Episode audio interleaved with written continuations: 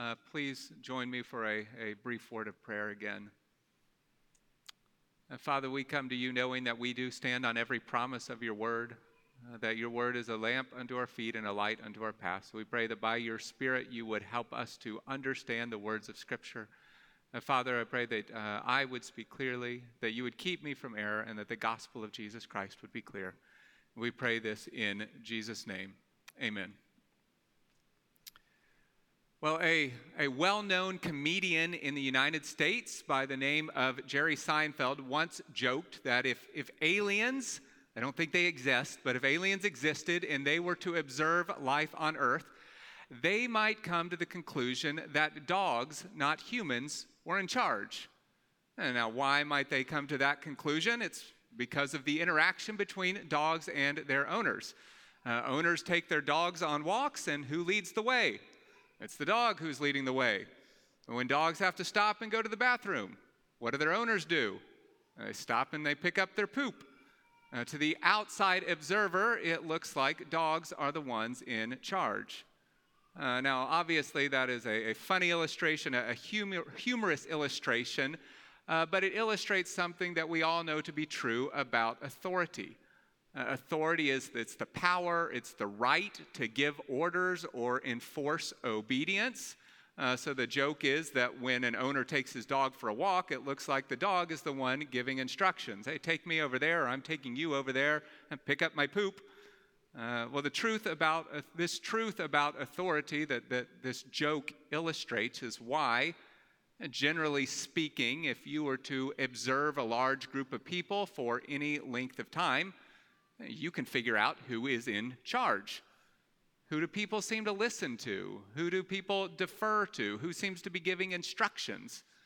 So, whether it is a, a parent or a boss or, or some other authority figure, it usually does not take long to figure out who is in charge.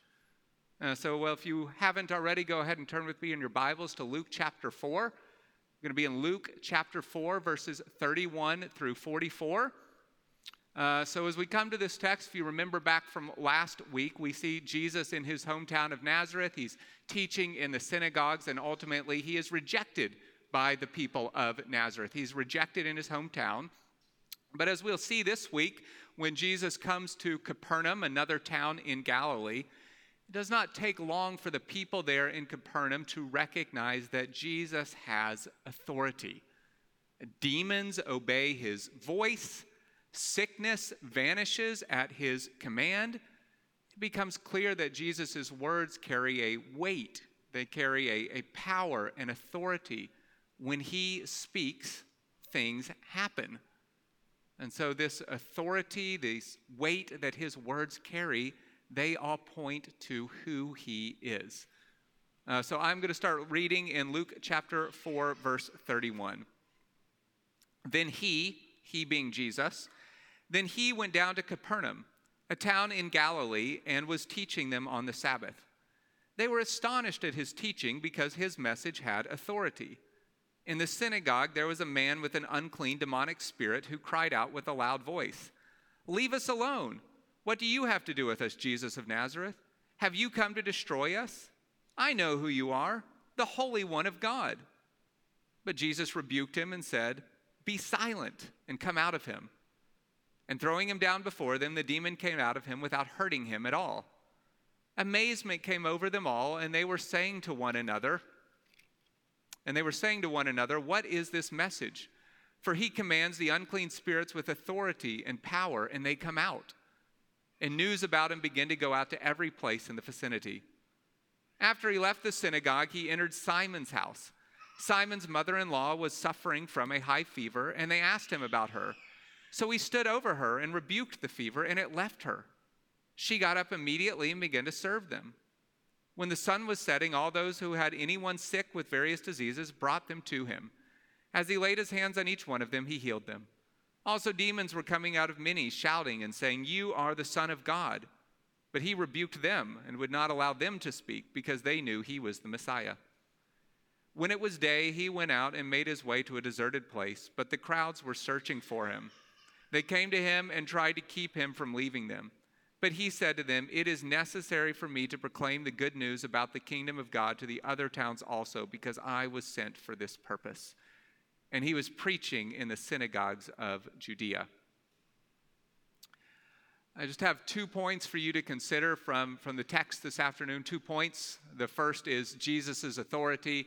That is where we'll spend the majority of our time in that point. So, Jesus' authority.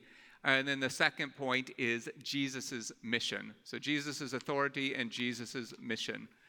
Uh, and the main idea, I think, what, what Luke wants you to see from this text is that as the Son of God, Jesus possesses all power and authority, and Jesus came to proclaim the kingdom of God.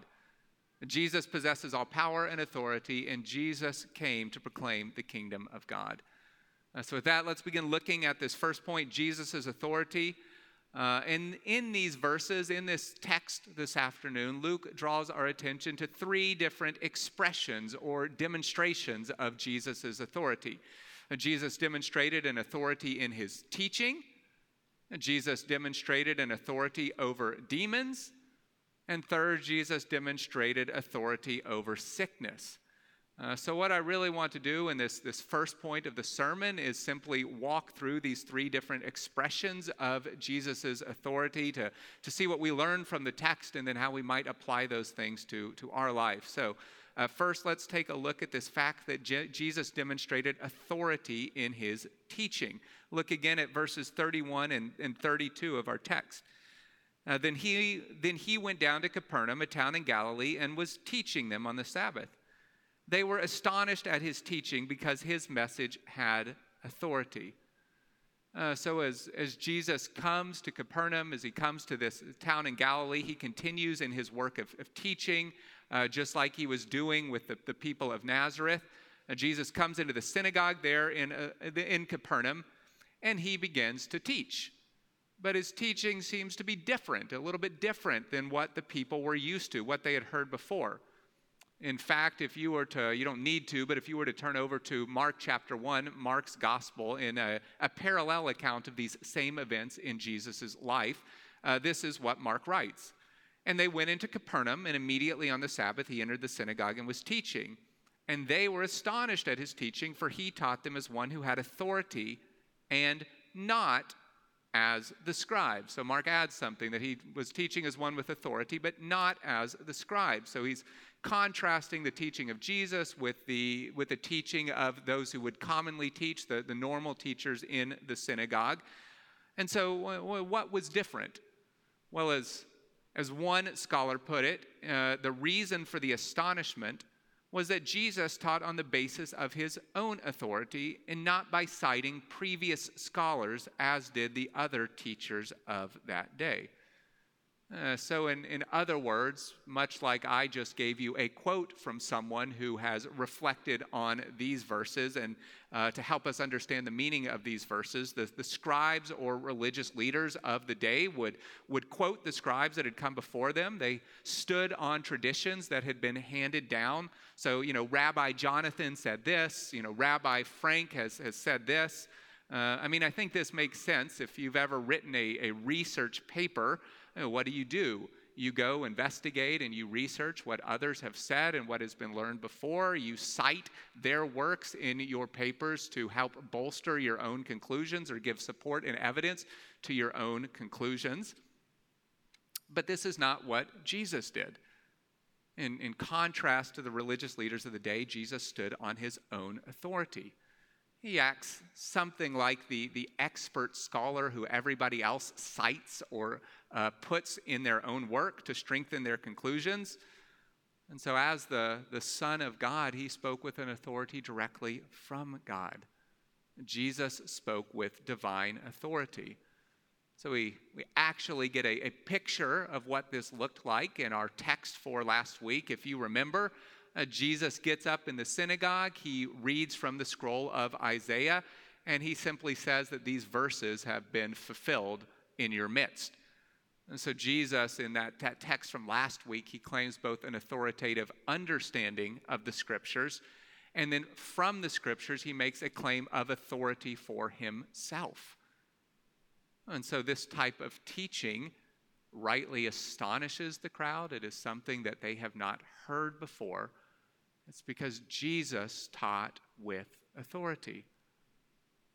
And friends, the, the words and teaching of Jesus are no less authoritative today than they were 2,000 years ago in this synagogue in Capernaum. Jesus continues to speak today through the words of the Bible. Christians, as Christians, we believe that the Bible has authority because it contains the words of God. The words of Scripture have been breathed out by God, they are His very words.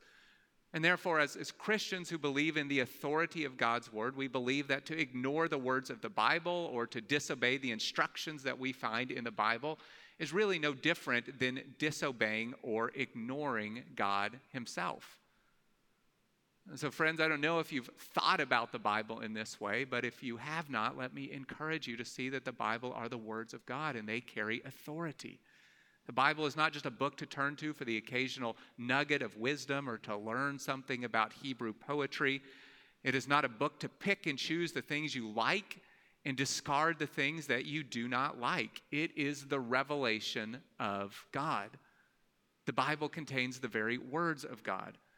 And this is why Christians spend so much time laboring to, to understand the words of Scripture and how they might apply to our lives. It's the reason that I can go and find what others have written and preached on texts of Scripture. For, for centuries, Christians have sought to understand the words of Scripture. And that's because Christians are those who are governed by the Word of God. Christians are those who place themselves under the authority of the Word of God. Christians are those who obey what they find written in the Word of God. And so, friends, in light of that, I just want to ask a simple question Does that describe you? Uh, is your life governed by the Word of God? Uh, does, do you view the Bible as having authority in your life? Do you obey what you find in the Word of God?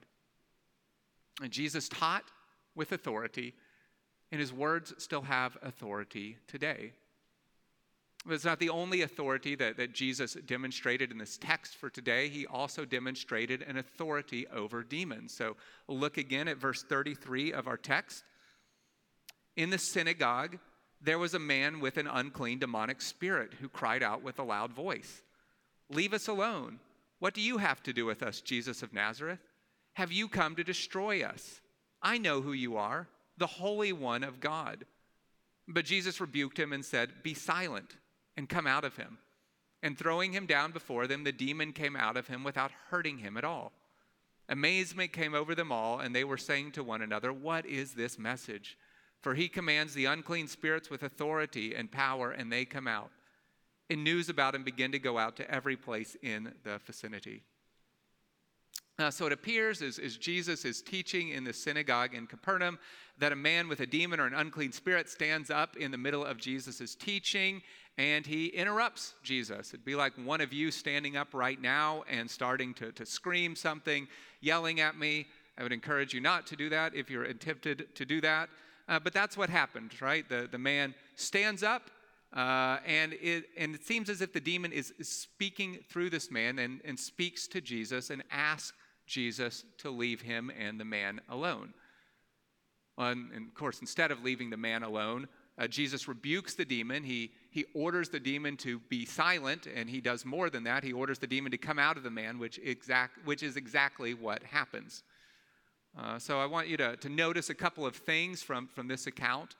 Uh, first, it seems that the demon rightly identifies who Jesus is. He says that he knows who Jesus is, he calls Jesus the Holy One of God which, if you rewind and remember way back to when we were in Luke chapter 1, this is very similar to what Gabriel, the angel Gabriel, the messenger of God, calls Jesus when announcing the upcoming birth of Jesus, the virgin birth of Jesus to Mary. And we see down in verse 41 of our text that when Jesus is casting out other demons, they also rightly recognize Jesus. They call him the Son of God, which is exactly who he is. Uh, so it seems as the, the, demons, we see this in other places of Scripture, they have somewhat of a spiritual or perhaps superna- supernatural knowledge of who Jesus is. They understand who he is and where he's come from.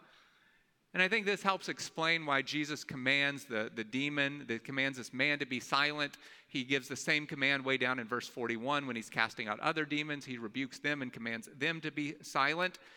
And so uh, in verse 41, actually, Luke writes that Jesus would not allow the demons he had cast out to speak because because they knew he was the Messiah. So it was because of this knowledge that he commands the demons to be silent. Well, the text doesn't give us the exact reason why that Jesus commands them to be silent because they know him, but I think there's a couple of good possibilities.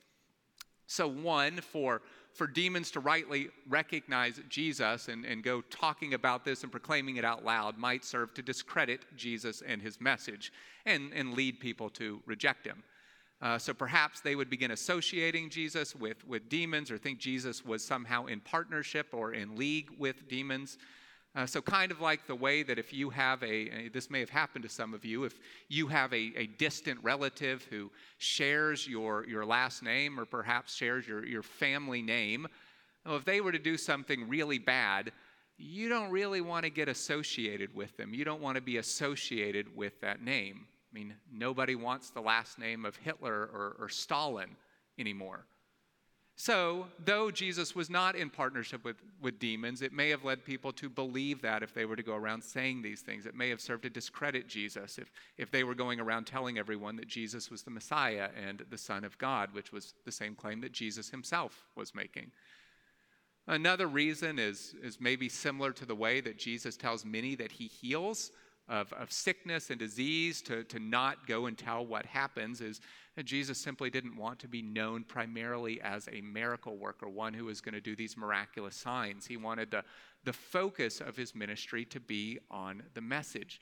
He didn't want to stir up the crowds to such a degree that his message was unable to be preached.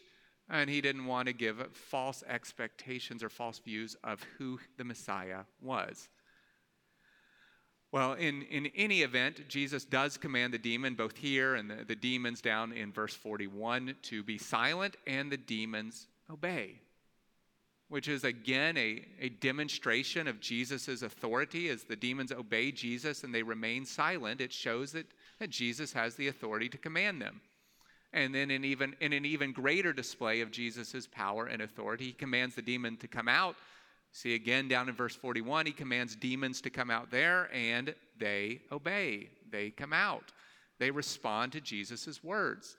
It's abundantly clear in this text. Luke makes it abundantly clear that the demons are subject to Jesus' authority. The crowds are amazed at Jesus' message or words. They associate this casting out of demons with the message. They're, ama- they're amazed at Jesus' words this message that carries such power and authority that even the demons would obey. They see Jesus is no ordinary man. And so, unsurprisingly, as we see in verse 37, news about Jesus begins to travel. And so, what should we, we learn about this, inter, or from this interaction between Jesus and this man with a demon? And I think primarily, as uh, what we've already seen, that it is a demonstration of Jesus' power and authority. It points to who he is. Uh, I think, second, as, as we've mentioned a couple of times as we've been walking through Luke's gospel, Jesus' power and authority to cast out demons gives legitimacy to his message. It shows that what he is saying is true. Who he is claiming to be is who he actually is. And so we see that we see this in verse 36 of, of our text actually as the crowds ask, What is this message that has such power and authority? These are words, these words that Jesus has carry a power and authority. They're worth being listened to. It proves the truth and authority of that which he teaches. Uh, so in, in John's gospel, if you read through the gospel of, of John, Jesus' miracles in that gospel are primarily called signs. They're called signs. And the reason for this, the, the reason that, that these miracles are called signs in John's gospel, is because they point to who he is. They give credence to the fact that he is the Messiah. They're signs of the truthfulness of his message. But perhaps most importantly, what you should see from this interaction between Jesus and the demon is that it is a sign that God's kingdom has come in Christ. This is why the demons react to Jesus' presence and his message. This is why the demons and the man asked if Jesus has come to destroy them. As one author put it, the arrival of God's kingdom is considered a challenge to Satan's power and control. The onset or arrival of God's kingdom is considered a challenge to Satan's power and control. So, with the, the coming of Christ and the inauguration of God's kingdom on earth, the forces of darkness were on the run. What we see in this text, it's what we see throughout the gospel that the forces of darkness are on the run. They would eventually suffer a fatal blow at the cross and at Jesus' resurrection as Jesus defeats sin and death and the forces of, of darkness. As we saw last week, Jesus had come to conquer to free those held captive in darkness. Jesus had come to set the captives free and the oppressed free. And the demons knew it. And so Jesus' casting out of a demon was a sign of the power of God's kingdom that had come in Jesus Christ. A kingdom that cannot be shaken, a kingdom that cannot be destroyed. Jesus' kingdom or God's kingdom had, was breaking into this world in the person of Jesus Christ. Jesus the King had come. I think we don't want to skip over this, skip over this passage in Scripture, though, without mentioning one other thing that is readily apparent from this interaction between Jesus and the man with the demon. And that is the fact that the spiritual realm is real. Demons are real, they exist.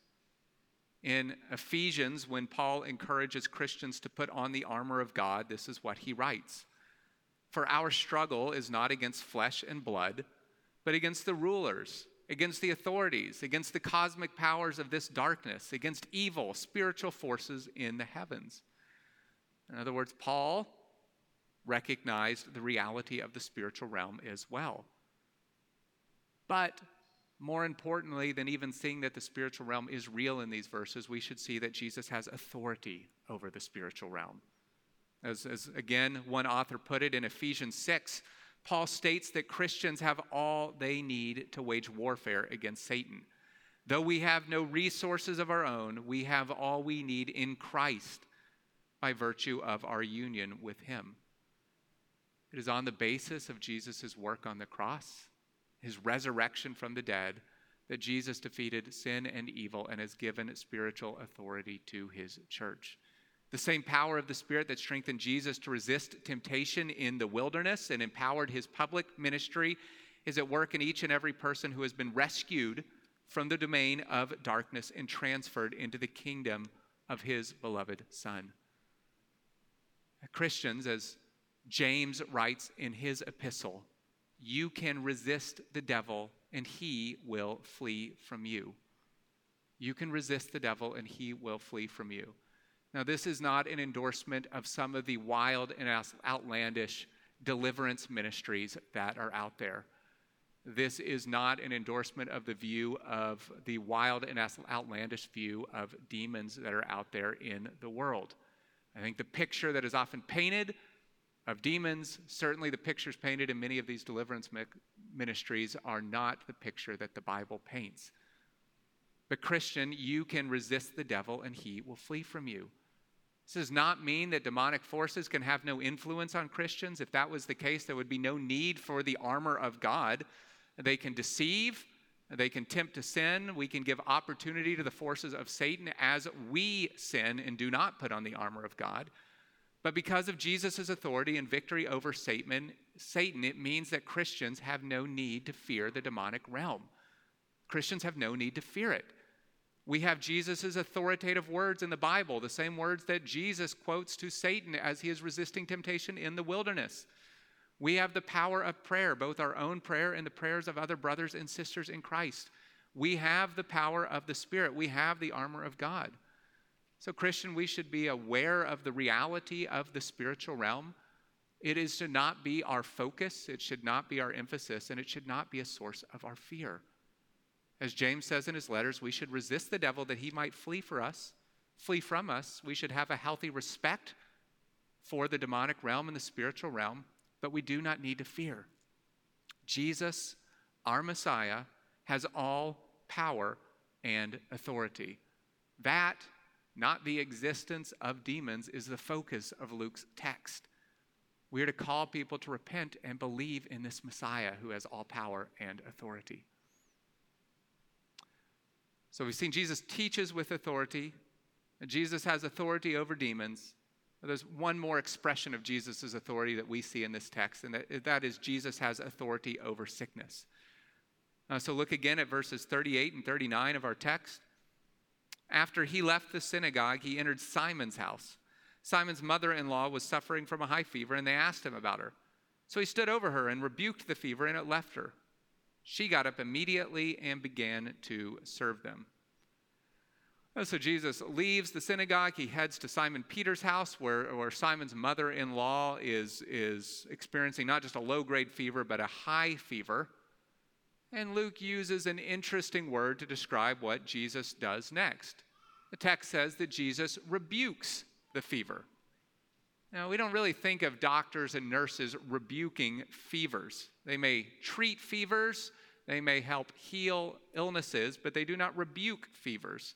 In fact, if your doctor, in the course of his treatment, uh, tells you that he is just going to say, fever be gone, I would encourage you to run as far away from that doctor as possible.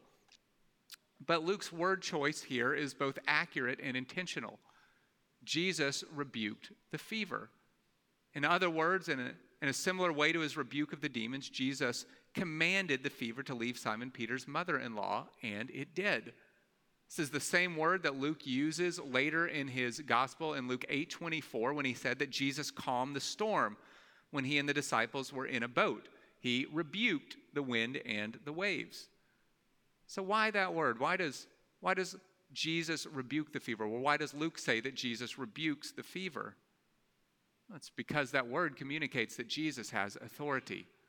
As the creator of the world, and make no mistake, Jesus is the creator of the world. As the creator of the world, Jesus has the power to rebuke sickness, to stop it in his track, he upholds all of creation by the word of his power. He commands the wind and the waves. He has power over demons, and he has a power and authority over sickness. Now, this does not mean this does not mean Christians will never get sick.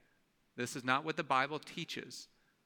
But sickness and the sickness of Christians, the COVID pandemic, what cancer, fill in whatever blank you want, what it does mean is that it is not outside of God's control.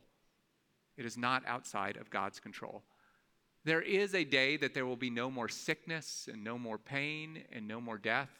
But that is not in this world, it is in the world to come. It's the promise of the gospel in the new heavens and the new earth. Jesus' authority over sickness and over the demonic realm will be total and complete. Well, it's total and complete now, but it will be fully realized at that time. That day is not today. We see in the text that when Jesus rebukes the fever, the healing is so sudden and so complete that Simon Peter's mother in law goes from lying down with a high fever to immediately getting up and serving those present. Again, just drawing attention to the fact of the authoritative words of Jesus. This fever obeyed immediately. Simon Peter's mother in law did not go into a two week recovery. He spoke, and she was fine. She got up and began to serve.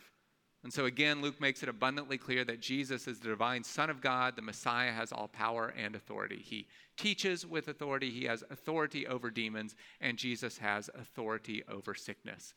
If you have any questions about any of, of those things, I know especially just touching on things like demons and sickness, please feel free to ask me any questions uh, after the service. I'll direct you to Pastor Ben, and he'll be happy to answer any of the questions that you might have. Um, no, seriously, if, if, you have any questions, uh, please feel free to come up afterwards. And so that's the first point. That's the, the longest point of our sermon. Jesus has authority. But second, we see in this text Jesus' mission. Second point of the sermon, the shorter, the shorter point, Jesus' mission. So look again with me at verses 40 through 44 of the text. When the sun was setting, all those who had anyone sick with various diseases brought them to him. As he laid his hands on each one of them, he healed them. Also, demons were coming out of many, shouting and saying, You are the Son of God. But he rebuked them and would not allow them to speak because they knew he was the Messiah. When it was day, he went out and made his way to a deserted place, but the crowds were searching for him. They came to him and tried to keep him from leaving them. But he said to them, It is necessary for me to proclaim the good news about the kingdom of God to the other towns also, because I was sent for this purpose. And he was preaching in the synagogues of Judea.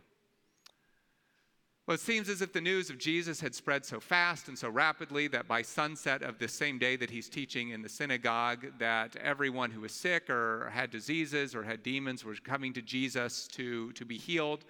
And in, in, in, an even greater display of Jesus' power and authority, he heals them all. He casts out all demons. What he did for one demon possessed man in the synagogue and what he did for one woman, Simon's mother in law, he now does for many.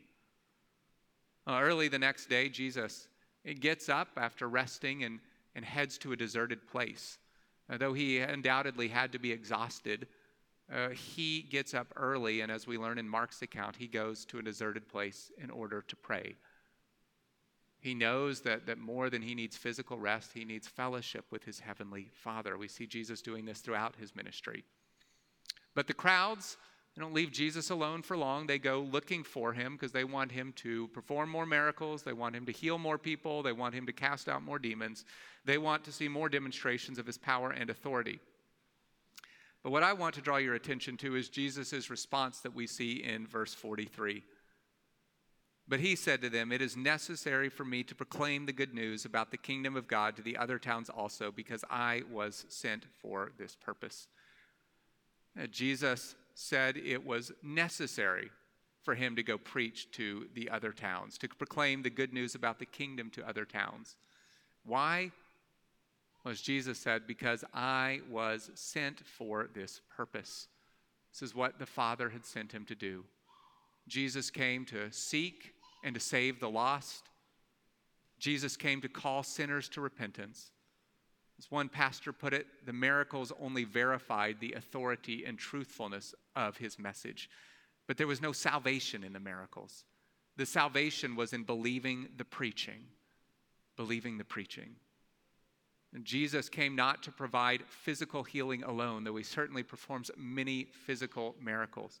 But Jesus came to provide spiritual healing.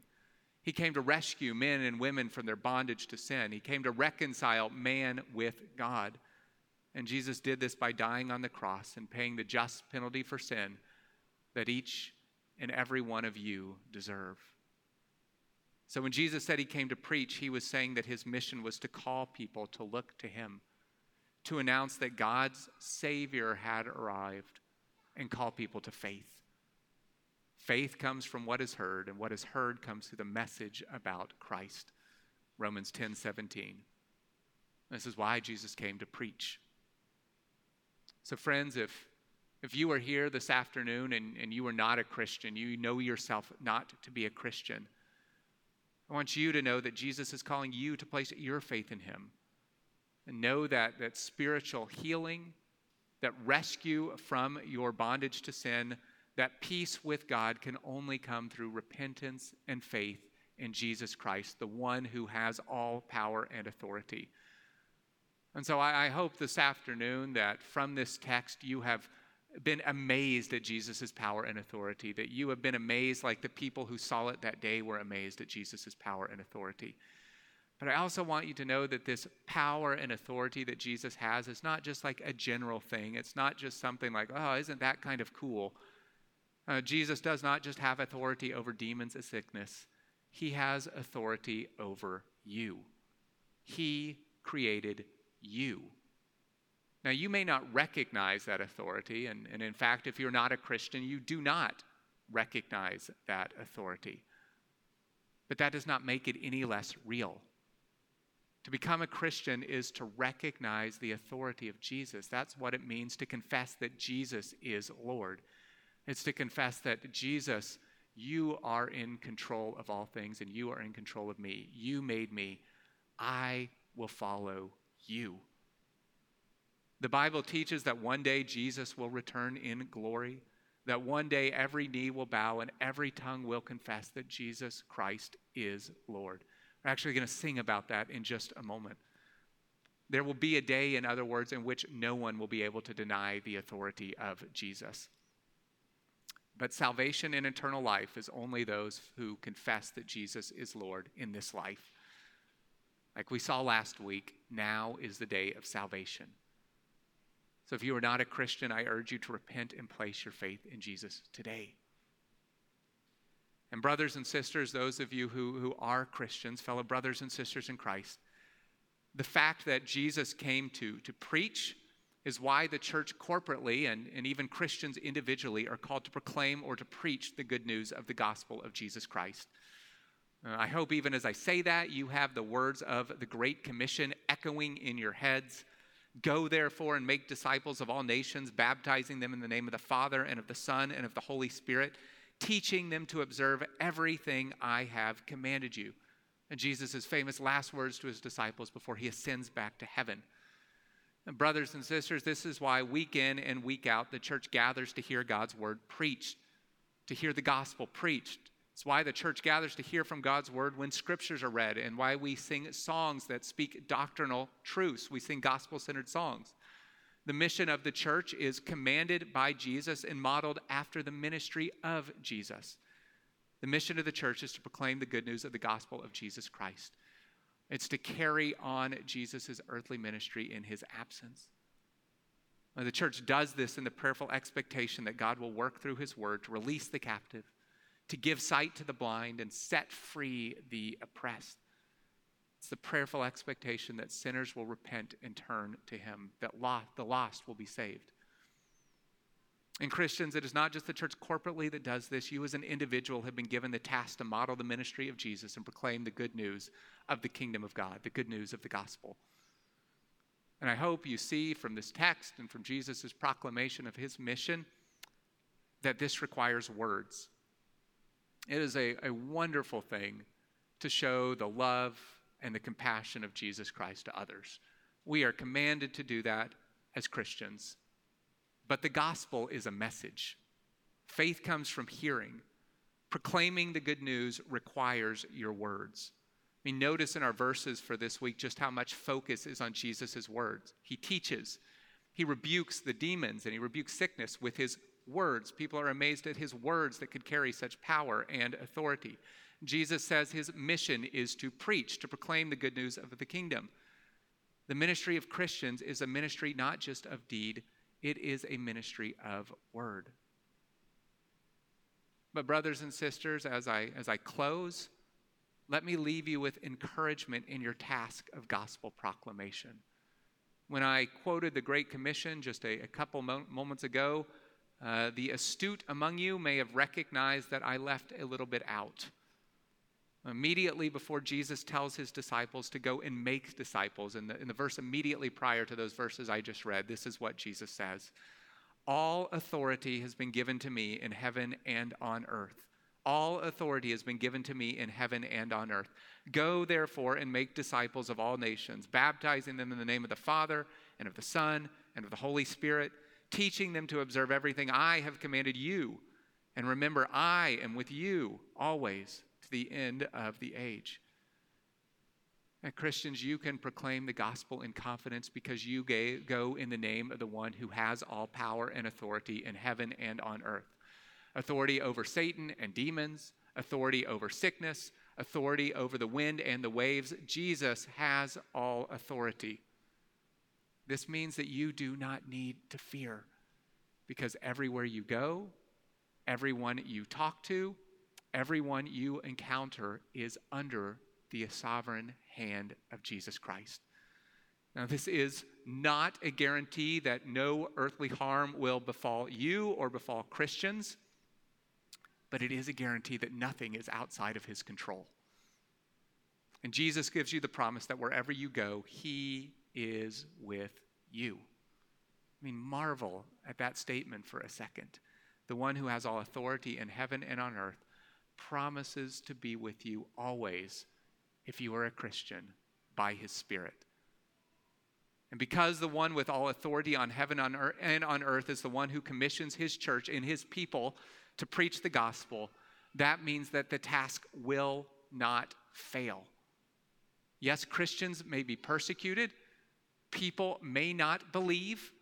We hope Emmanuel Church of Fujairah will be here for decades and centuries to come, but that may not happen. But no, but, no matter what may happen to any individual or in any specific location, the gates of hell will not prevail against the church of Jesus Christ. Because the head of the church, who is Jesus Christ, is the one who has been given all authority in, on, in heaven and on earth and is presently ruling and reigning at the right hand of the Father. So, Christians, do not fear.